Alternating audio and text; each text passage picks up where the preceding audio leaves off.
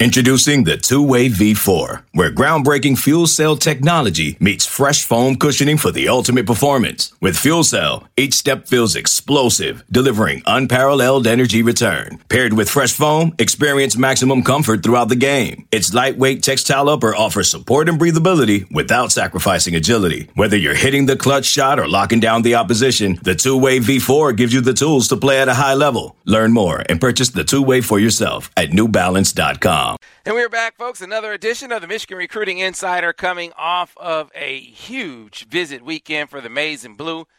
Guys on tap, prospects on tap for a huge game, a huge victory. Anytime you beat your rival, even when they're down, like Michigan State is right now, that is a pretty and a huge victory for the Maize and Blue. The atmosphere was outstanding. The atmosphere on this podcast is always outstanding because we have the best crew in the land, bar none. If you want the latest and the greatest in football, basketball, and recruiting, the Michigan Insider is where you should go. Joining me as they do for every episode, the man himself, Mr. Steve Lorenz. Steve, how are you? Good, guys. Hope you guys are well. And your chair? How's your chair doing? Squeaky as hell still. You know, I'm going to say is I'm just not going to change. Maybe when they lose, I'll switch it. We'll play it like that. How about that? Right. It ain't going anywhere. Right, and what Mr. Bryce, marriage, couple weeks into marriage now. How you doing, Bryce? Good. It's been a fun couple weeks, and I was telling Steve last podcast. I said, you know, right after coming back from Hawaii, I thought I could just ease into recruiting and not much be happening. And lo and behold, I'm sandwiching between the Penn State game and the Michigan State game, which has been just, you know, a bit of news has happened. Yeah, no doubt. And you're on the field. Were you aware when you were on the field that something was going on in the tunnel, or did you find that out after the fact? So I saw the aftermath, essentially, because I kind of linger around. The recruits are kind of, you know, leaving the field from the opposite side on Michigan's sideline, and they cross, you know, midfield and then go through the tunnel. So I kind of lingered around and, you know, all the recruits passed. And then I was walking in and I saw one of the Michigan players kind of like stumbling. And I'm like, that's interesting. He looks kind of wobbly, you know. And next thing I know, I saw all this shouting and someone saying, "Where's the cops?" And it was melee in the tunnel, you know. And then you see the first thing I'm sitting in there because, you know, we're the photographers were right there where the visitors' post-game press conferences. So Mel Tucker enters, and I just flip up my phone, and I'm like, you know, I might want to stay for this. And lo and behold, first question is, "Whoa, what do you think about the fight?" And I'm like, "Fight?" I'm like, "Well, what fight?" I was like, "I didn't see any fight during that game." I'm like, "I don't know what fight you're talking about." And so, you know, he got several questions about it. You know, obviously at the time, he didn't know about it. Or that's what he said. Right. Well, but yeah, it was pretty crazy. It was, and a very, very, very crazy sideline. I mean, it was packed, and we'll get into that shortly. Before we do, want to remind you guys, if you like this podcast, be sure to rate it, be sure to review it, be sure to tell all your friends about it. That's if you're listening to us on Google, Stitcher, Spotify, iTunes, you name it. Tell them to subscribe to the podcast, and they'll get a notification every time a new episode goes up, a wide range of programming from analysis, recaps, previews.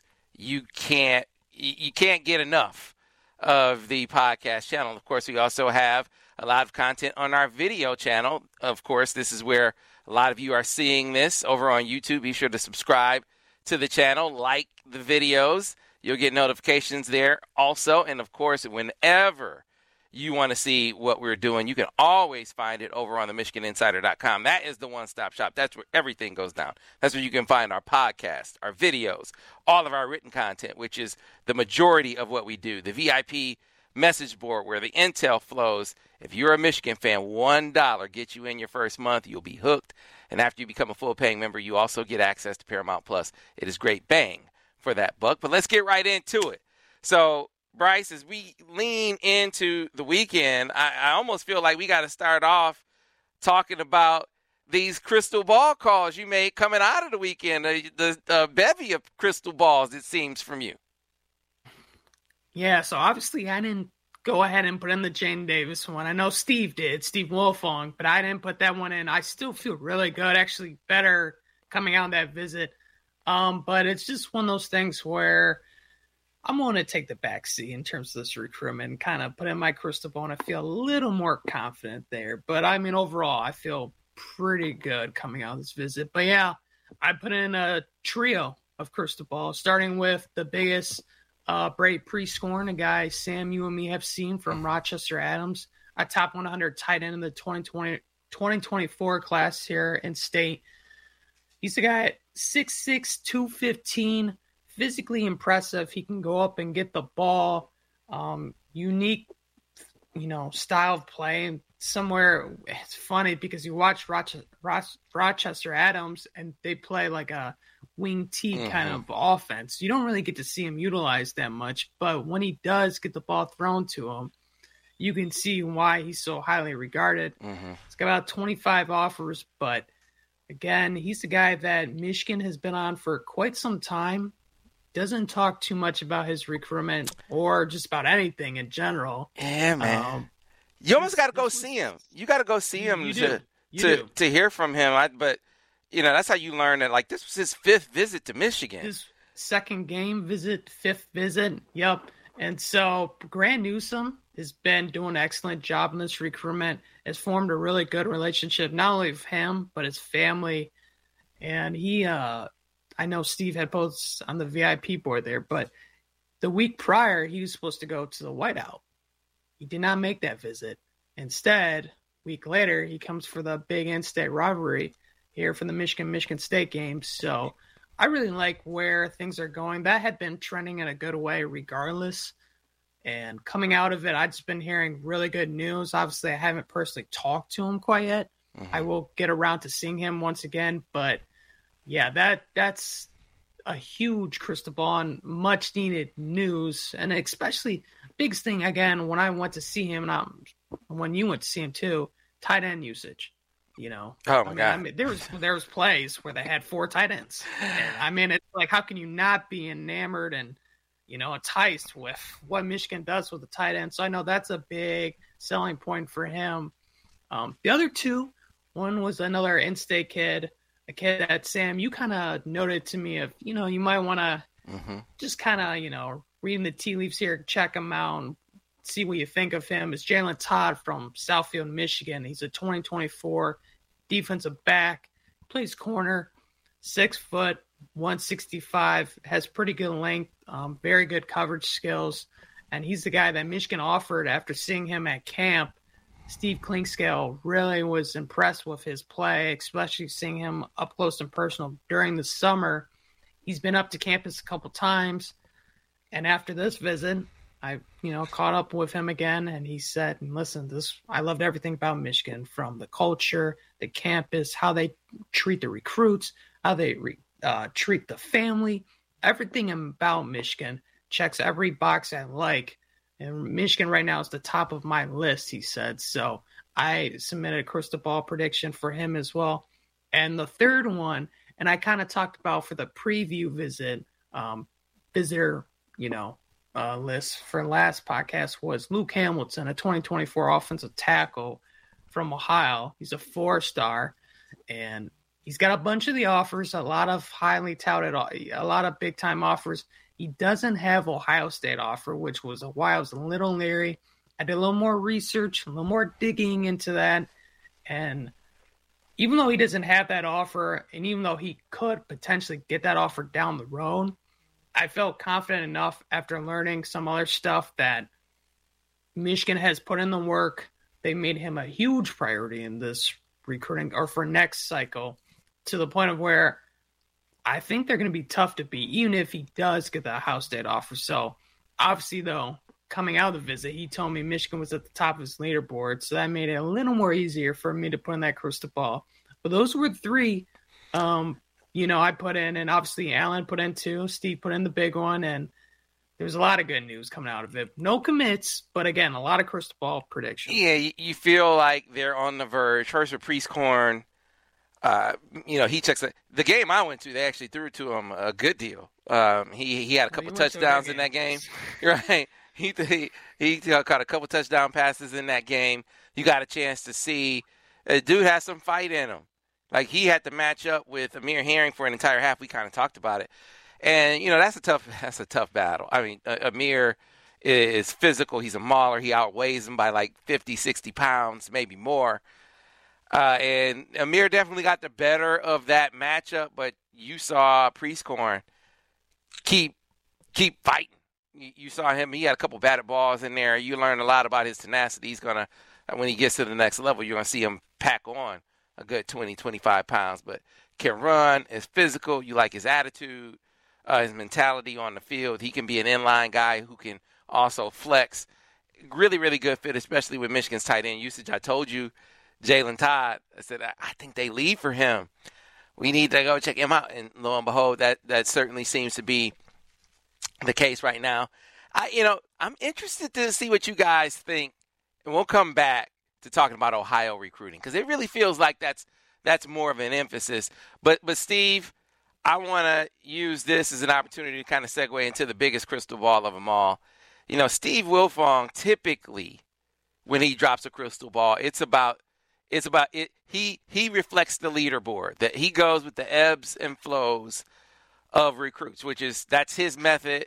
Everyone has different ways of doing it. I typically drop a crystal ball when I think it's a guy, hey, the odds of him going to Michigan or Ohio State or whatever, if it's greater than 60% or greater, that's when I'm dropping a crystal ball. So it's less about, hey, this is the team that's leading right now, more about, I think he's going to go to that school. I think this one is a bit different, though, when it comes to Jadyn Davis, because his crystal ball on Jadyn Davis actually comes at a time where he's getting closer to a decision, and he's coming off of what, his fourth visit to Michigan?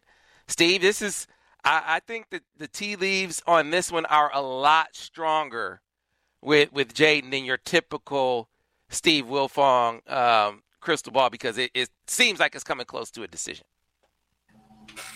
I think it definitely was. I think there was almost our board had a conspiracy theory developing as to why Steve, likes to put in crystal balls based off the pulse of the recruitment, but hadn't put one in for Jadyn Davis yet. I think it's because he did, there were still visits. He still was having. He's had dialogue with other schools too, but I think this return visit maybe really put Michigan in a safer pull position, right? What do we think? Like maybe Tennessee, maybe Clemson.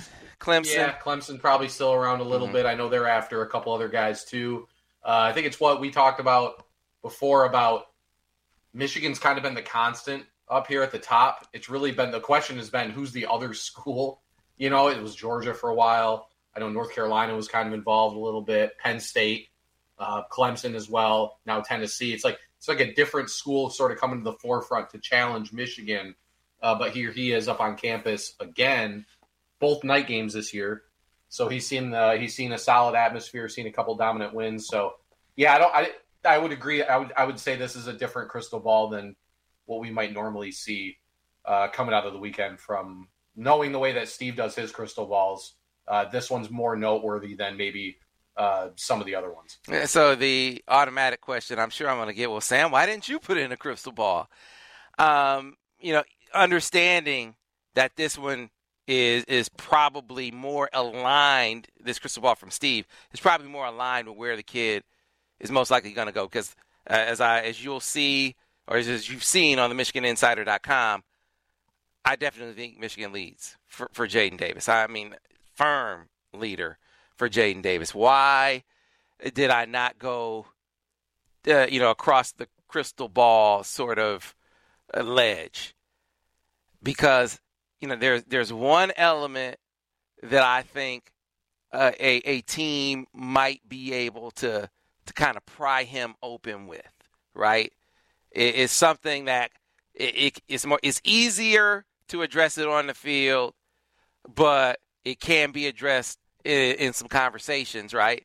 Either way, I think it's going to have to be addressed, and that's the passing game. He came and saw a raucous atmosphere against Michigan State. But he saw a win, an imposing win. He did not see much receiver involvement. He did not see much downfield passing game.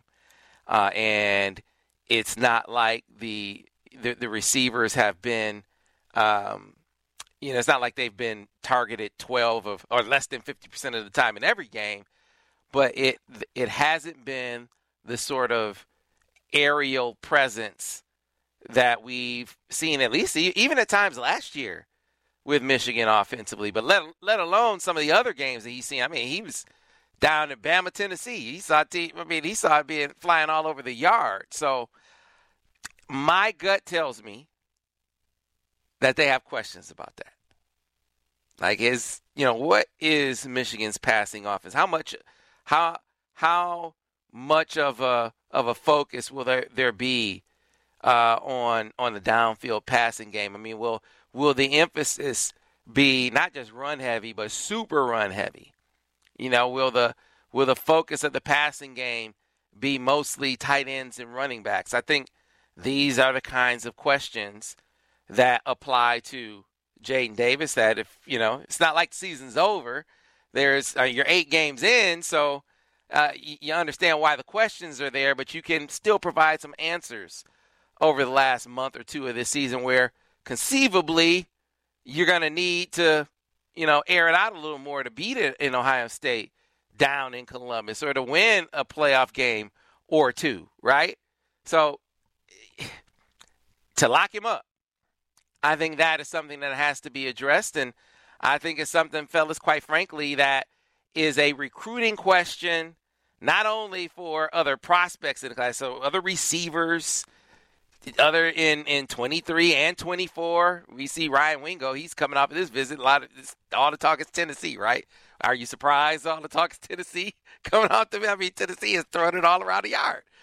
But also your own roster, Steve and Bryce. I mean, that's the part of recruiting – that we probably need to lend more of a voice to. Like, recruiting now is not just recruiting prospects, it's recruiting your own roster. And while I do not believe for a second you have any guys on the team, you're winning, you're 8-0, you got all-team guys, they aren't complaining, they're all, go blue, go team. But I think it'd be naive to think that you don't have some guys saying, well, man, I'm talking about receivers.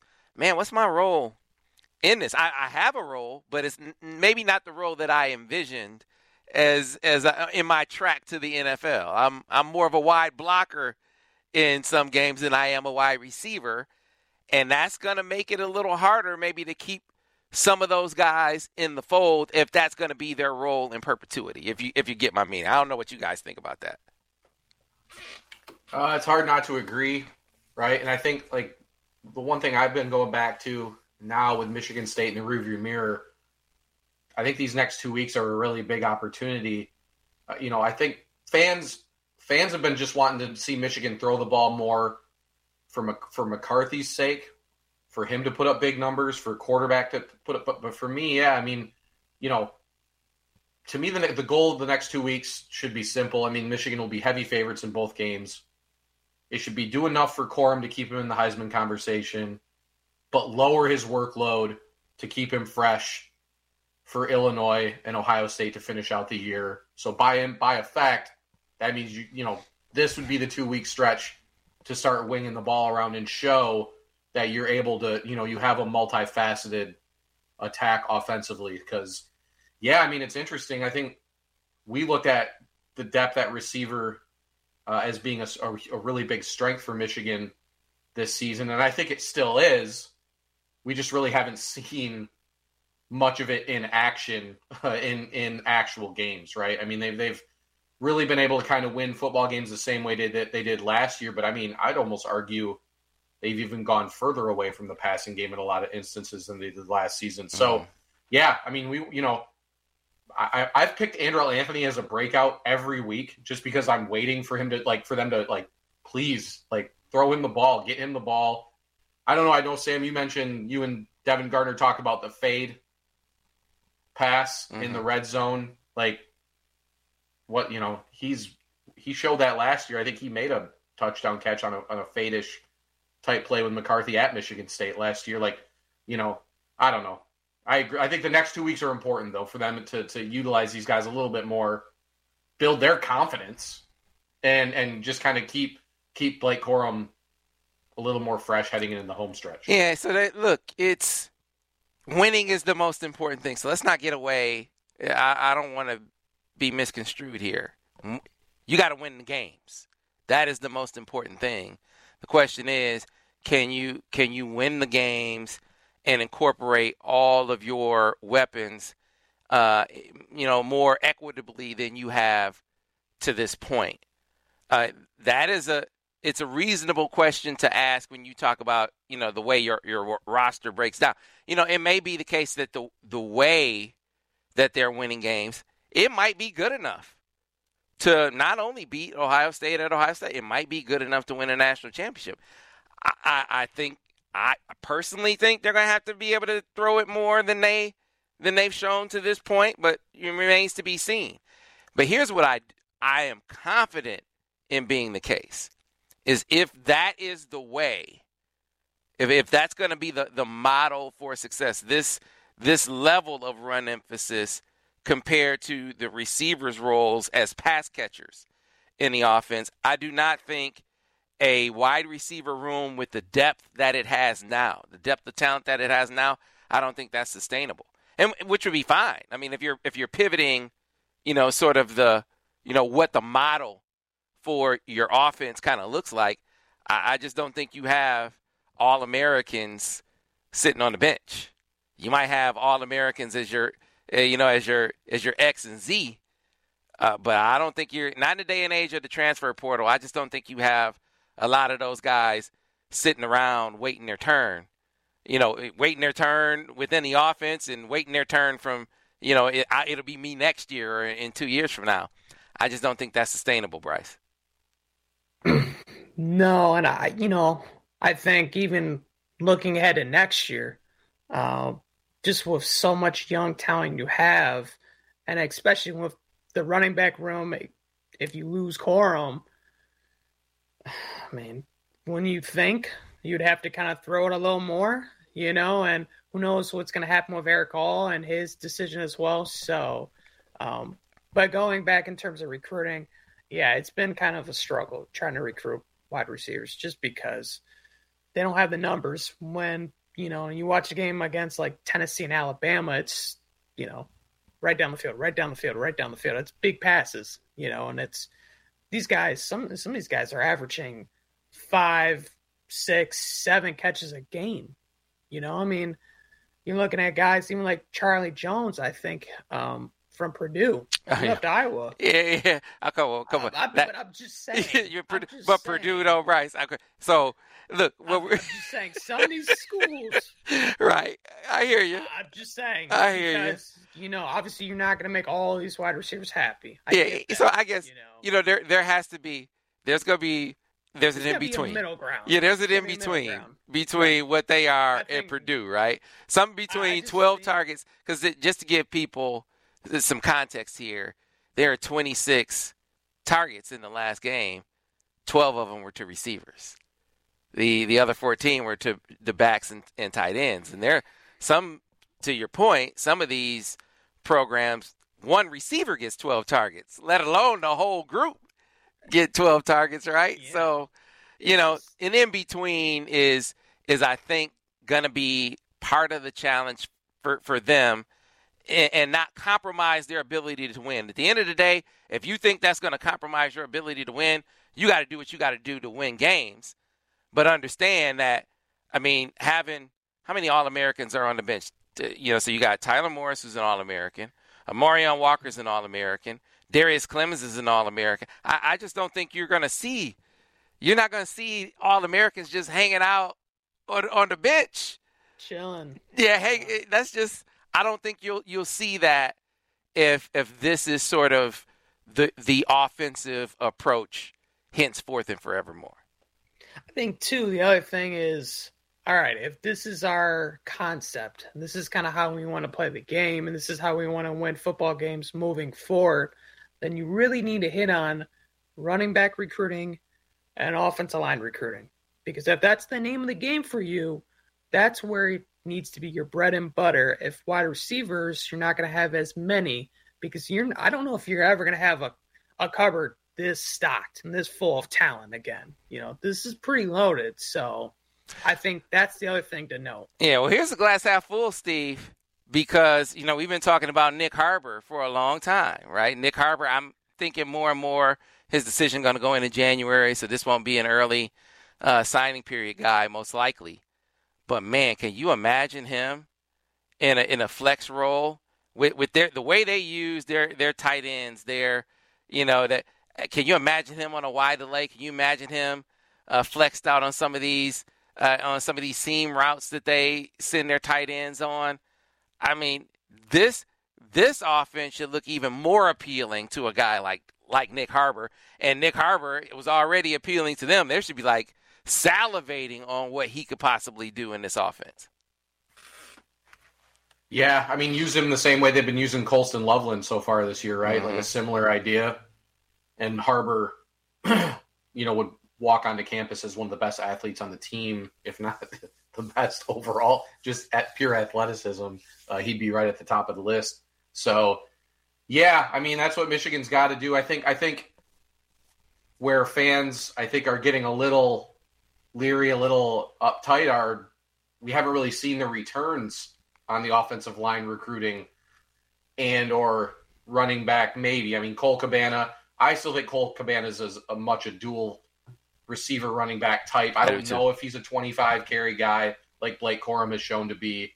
I think the jury's still out on Benjamin Hall, you know, how big of a role he can play. We just haven't seen the returns at back and offensive line I think Michigan fans have expected given the way that they have been winning. So, yeah, I mean, tight end's a one spot where they look good. I agree. Harbor, throw him in the mix there potentially. You have one of the best tight end rooms in the country the next couple of years. And with what they should do in 24, we got talked about Bray Prescorn. So, yeah, interesting times. You know, I think it's still a ways till signing day, but it's not, I guess. There's that period of time where there's still a lot that can happen, but it is getting a little late, and we're now coming out of another official visit weekend where it's unclear if they're going to get any of the guys that they hosted officially in 23. Mm-hmm. All right, so how about this? Since it's a great time to segue into talking about some of the other visitors, especially offensive linemen. So let's pause for the cause, and when we come back on the other side, we will pick up on some of those other big-time visitors, like literally big-time, huge visitors when we return here on the Michigan Recruiting Insider. eBay Motors is here for the ride. Remember when you first saw the potential? And then through some elbow grease, fresh installs, and a whole lot of love, you transformed 100,000 miles and a body full of rust into a drive that's all your own. Look to your left. Look to your right. It's official. No one's got a ride like this. There's nothing else that sounds like, feels like, or looks like the set of wheels in your garage.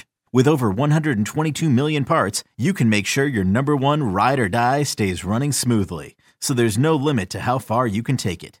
Brake kits, turbochargers, engines, exhaust kits, roof racks, LED headlights, bumpers, whatever your baby needs, eBay Motors has it. And with eBay Guaranteed Fit, it's guaranteed to fit your ride the first time, every time, or your money back.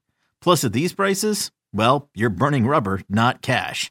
Keep your ride or die alive at ebaymotors.com. Eligible items only. Exclusions apply. This episode is brought to you by Progressive Insurance. Whether you love true crime or comedy, celebrity interviews or news, you call the shots on what's in your podcast queue. And guess what?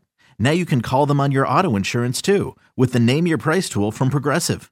It works just the way it sounds. You tell Progressive how much you want to pay for car insurance, and they'll show you coverage options that fit your budget. Get your quote today at Progressive.com to join the over 28 million drivers who trust Progressive. Progressive Casualty Insurance Company and Affiliates. Price and coverage match limited by state law. All right, fellas. And so recruiting and offensive line focus, this was a significant one considering three top 247 talents on campus, Caleb Lomu, Spencer Fano, DJ Chester. All out-of-region guys. All guys that, you know, if you're fair to say, Michigan trailing. And probably trailing significantly on. But you brought them in for a big-time visit weekend. The offensive line was one among the stars yet again. So what do you think, and I'll start with you, Steve, the West Coast guys, Caleb Lomu, Spencer Fano, are you feeling more optimistic about Michigan's chances after this? I mean, what do you think about where Michigan stands with those guys now? I guess maybe more optimistic in that they visited, but otherwise not particularly necessarily. You know, I think Lomu still has an official to USC coming up. USC's kind of been viewed as at or near the top for him throughout. So the fact he's taken an official there after seeing Michigan, I think is, you know, not a good thing, obviously, if you're Michigan. And then with Fano, we've quietly talked quite a bit about that recruitment and the good and the bad in Michigan's situation there. You know, they do have a couple little wild card type deals in their favor there, but either way, you know, Oregon's still heavily involved, Utah, BYU. He's taken an official visit to Clemson now, so that did happen. Clemson offered him 2 weeks ago, and they're getting an official visit out of him. So they're now in it, you know, so, you know, I'm sure Michigan did well, but yeah, there's no concrete indicators that they're going to get either of those two guys right now. It's just, they're going to have to continue to fight and kind of see where each one goes. I know you talked to Spencer's dad, Bryce, and I kind of was raining on the parade a little bit earlier in that recruitment, saying there's just no way. Now this brother at BYU, not being from Provo. No. But we found out his dad is in Michigan frequently on business. You know, he's made it here. He has another visit left, I think, to Clemson, and a decision coming in a month. So you're still going to be fresh in his mind. I mean, what do you think about Michigan's chances with Spencer and with Lomu too? We'll start with Spencer. I think even with both visits, they definitely improved. They definitely improved their standing with each kid. But going into the visit, and even with DJ Chester, I kind of felt like these out-of-region kids, it just was going to be a tough bowl, regardless of kind of where they are at going into it. Everything you wanted to show them, you kind of did. I know when I talked to Spencer's dad, he mentioned he made it again very clear that distance is not going to play a role in this, you know, his decision, and you know he wants to look at all the other factors when it comes to his college decision. But, you know, a big thing for them was mom. They wanted mom to check out campus. She definitely did check out campus. She really enjoyed her time there at Michigan. And I think it's not just getting Spencer on board. I think it's getting the whole family on board of, you know, if he does decide to go a separate direction, it's all right, because the guy that they had as his host, you know, Andrew Gentry, kind of was in the same boat as him. And so I think that was a very smart play by Michigan to show, hey, we've had guys in your role, in your situation, come here. And Andrew made it very clear that he's enjoying his time in Michigan. This was the best decision he made for him and his family as well. And I think that was it was definitely a smart strategy move by Michigan. But I still see him staying on the West Coast. And even with Lomu, I just feel like both of them right now, it's going to be a tough pull regardless. And those are two recruitments, especially with Caleb Lomu. They got in a little later, you know, when you look at, you know, DJ Chester. They got in that recruitment a little later. And so one of the biggest fears, Sam, you pointed out right when he got the co-OC job, Sherm Moore, was, well, it's all now on his plate and everything he's got to handle. And that's not to say he's not recruiting offensive line at a high level, but it is taking, I think, more of a toll on his end to, you know, reach out these kids, stay in contact, and really attack certain guys. And I think it's also a little bad luck that some of these top guys are out of region. Whereas you look at the Midwest, there's not tons up top, 2-4-7 prospects along the offensive line. So there's other options they do have. I'm not saying they're out for the two of them. Obviously, Chester, they're out for because he just committed to LSU. But, there's Nathan Afobe, who I still think they look very good for. Nick Faddick, the Texas Tech commit. I know he wants to make official visit eventually, that I'm very high on as well. And I think you could see them extend a couple more offensive line offers. And then on top of that, the two guys they do have committed are very good. Sam, you saw Evan Link go up against Nicholas Harbor, and he fared extremely well. And then I just saw Amir Herring go against Jalen Thompson, and he was physically dominant. I mean, he looked very impressive in that performance, even though West Bloomfield lost. So wasn't the greatest outcome in terms of three official visitors you had this weekend. Did it come as a surprise that Chester? It shouldn't come as a surprise. I mean, did it come as a surprise that Chester, that it developed so quickly? I think, in my opinion, for that, I think he came in thinking, all right, if I love this, especially, and I know he enjoyed it, but I think he was comparing Michigan to LSU. Mm-hmm. I think him and his family came in thinking, okay, how is it going to compare and stack up to LSU? And obviously, in the end, it wasn't enough, and I think that's why you saw the quick turnaround with that decision of why he decided to make a quick, commitment right after his official to Michigan. Yeah, no doubt. All right, so there were others that made their way to town as well. There are too many to really jump into, but I mentioned Ryan Wingo earlier in the deal here. Yeah, really, really looking like, some early momentum, they just weren't able to carry it. They just weren't able to carry that early momentum that they have. Because I thought when I went to see him this summer, and Steve, you talked about it. I mean, he raved about his connection with Jay Harbaugh.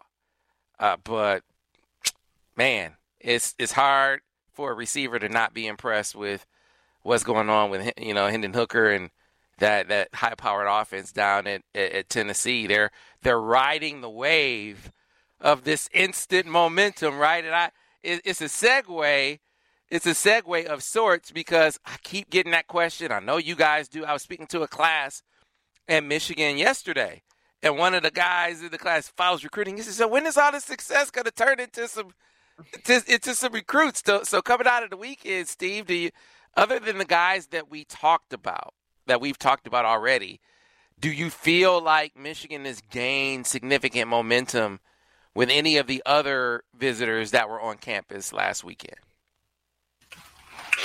I mean, it feels a lot more like with 24. Mm-hmm.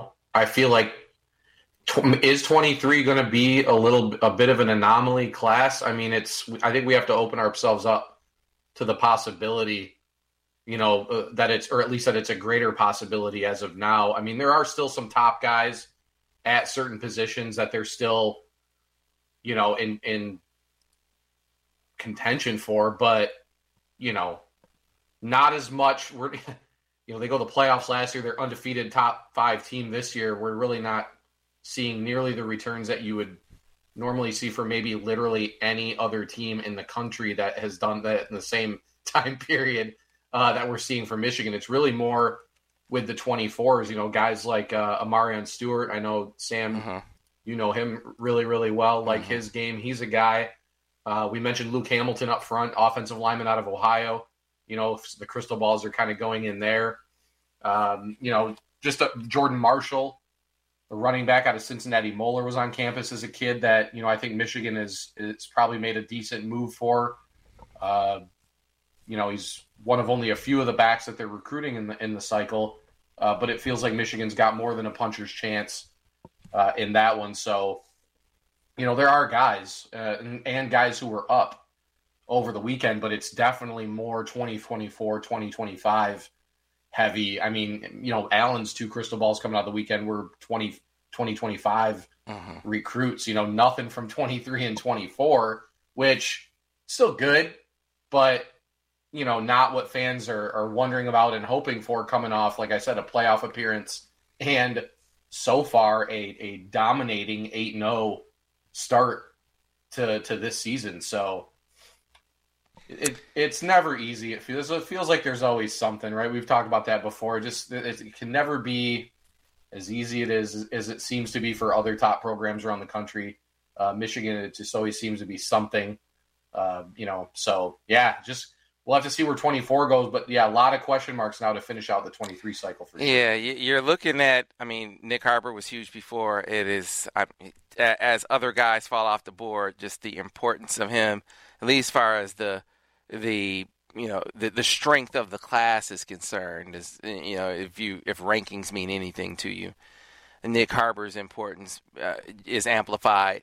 Same thing with a guy like Jair Hill, who Illinois has made this a knockdown dragout. It's been a battle royal with Illinois because, as I said on my appearance on the 24/7 recruiting show, it's like, they aren't the smelly fat kid.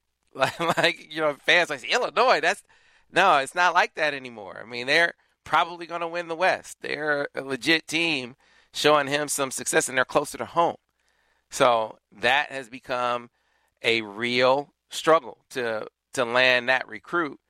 And then after that, you're looking to maybe catch some lightning in the bottle like they did with some guys toward the end of last year's cycle. They were able to pounce on a Darius Clemens a little bit later on in the process. Can you go back out west and do that again with a guy like Roderick Pleasant? Is it possible? If it's me, I said this before, I'm trying to get Nick up and Roderick up at the same time.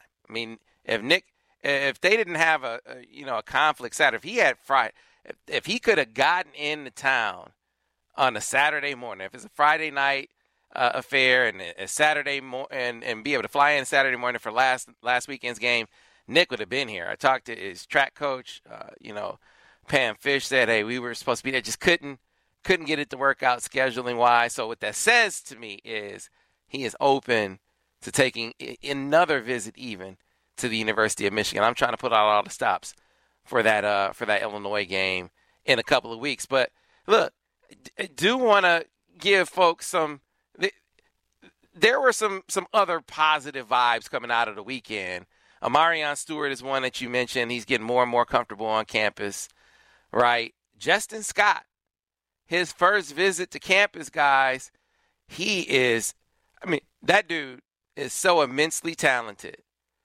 He is a national prospect, and I keep harping on this point. I would be surprised, very surprised, if he leaves this region. I think it's going to come down to Notre Dame, who he's visited more than these other schools, Michigan, who he just visited. You can check out the story over on the MichiganInsider.com. Just came, had an outstanding visit. Mom was on the visit. She is huge in the academics. Think about where he goes to school in Chicago. Not a traditional powerhouse down there. There are other football programs that you could go to that his profile would be bigger in. No, he's staying at Ignatius, where, hey, it's about sports, but it's really about the academics. And then Ohio State. That's where he's headed next. Larry Johnson all over this young man, a really good vibe with him. And so that's who you're battling. And this is one where Mike Elston, going back to his time at Notre Dame, where he met Justin come on a visit to Notre Dame, and they sort of started building a rapport.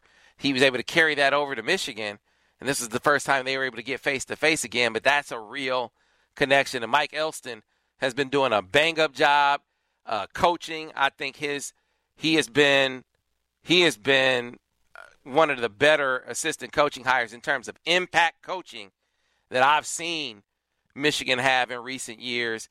And then he's getting it done on the recruiting trail. You can't say anything about defensive line recruiting, Bryce.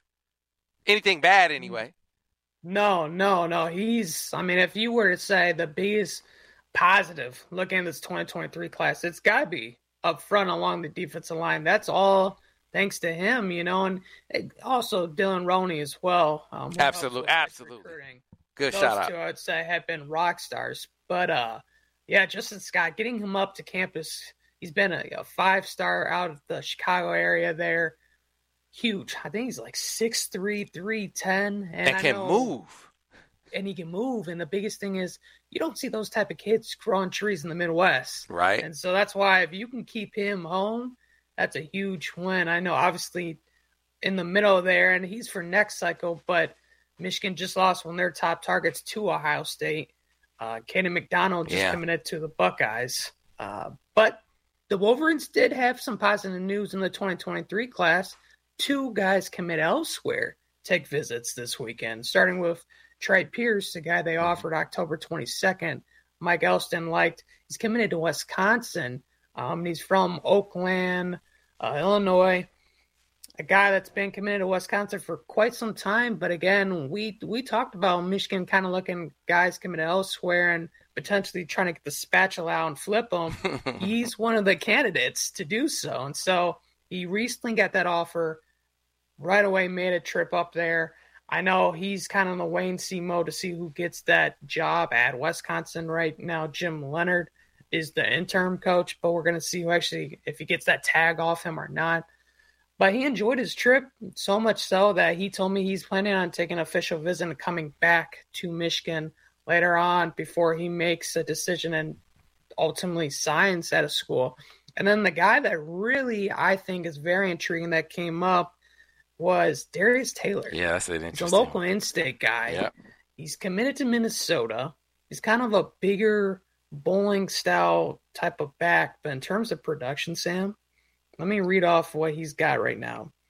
He's got 2,200 rushing yards this season, 32 touchdowns, and 250 receiving yards. So he's getting it done, you know. And if you watch him play, you're like, oh, my God, this is like he's just built for Michigan. This is exactly the type of running back you love to see.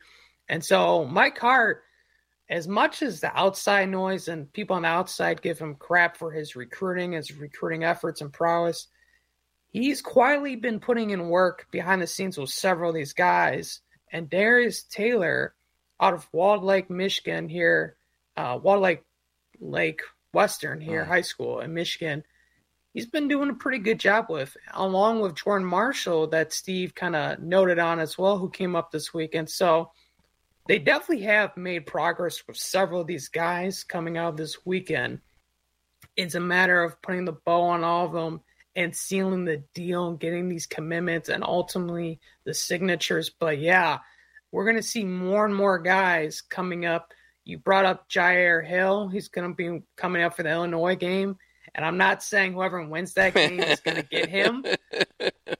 But it's kind of at the point where it's kind of important the result of that game. I know he's going to be at Illinois this weekend, and then he's going to be at the Michigan game when they play Illinois. So that's very important for Michigan to make another strong impression not only on him but his whole camp as well. Yeah, no doubt. That is a huge recruitment.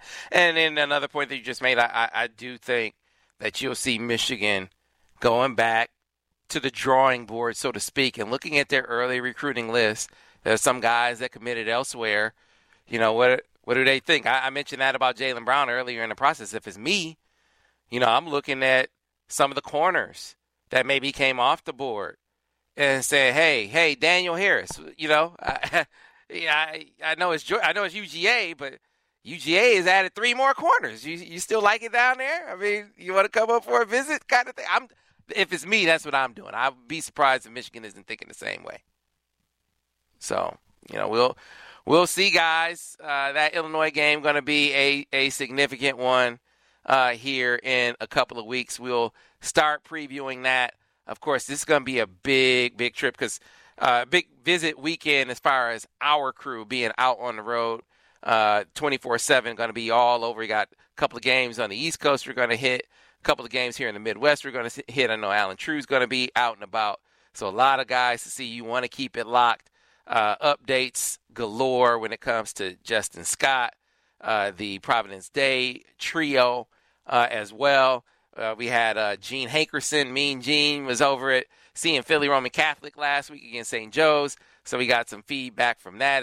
How do you say the kid's name? Emilio. How do you say it, Bryce? Because you just wrote him up. I think it's Emilio Agard. Emilio. a guard. So, yeah, Gene went to see him last week. So we got a lot to come over on the MichiganInsider.com. You need to be there to check it out, though. Over on TMI, $1 gets you in your first month. Again, it is great bang for your buck when it comes to all of our podcast content, all of our video content, all of our written content, the VIP intel on the message board. You cannot beat it over on TMI. The analysis is second to none. Again, $1 gets you in your first month. Once you get hooked, and you will get hooked, you become a full-paying member. You also get access to Paramount+. You don't want to miss out. So get on over to the MichiganInsider.com. Fellas, another outstanding time. Folks, until next time, thanks for watching another edition of the Michigan Recruiting Insider. Okay, picture this. It's Friday afternoon when a thought hits you. I can waste another weekend doing the same old whatever, or I can conquer it. I can hop into my all-new Hyundai Santa Fe and hit the road. Any road. The steeper, the better. Because my all-new Santa Fe is available with H-Track all-wheel drive, so I can hit the trail without a worry in the world. Heck, with 3 rows and best-in-class rear cargo space, I can pack the whole family in with all our gear. We've got available dual wireless charging for our phones, so we'll never lose touch with civilization, and we won't lose touch with the primordial power of Mother Earth. So which is it? Waste the weekend, or do something a little more epic and conquer it in the all-new Hyundai Santa Fe? Visit HyundaiUSA.com or call 562-314-4603 for more details. Hyundai, there's joy in every journey.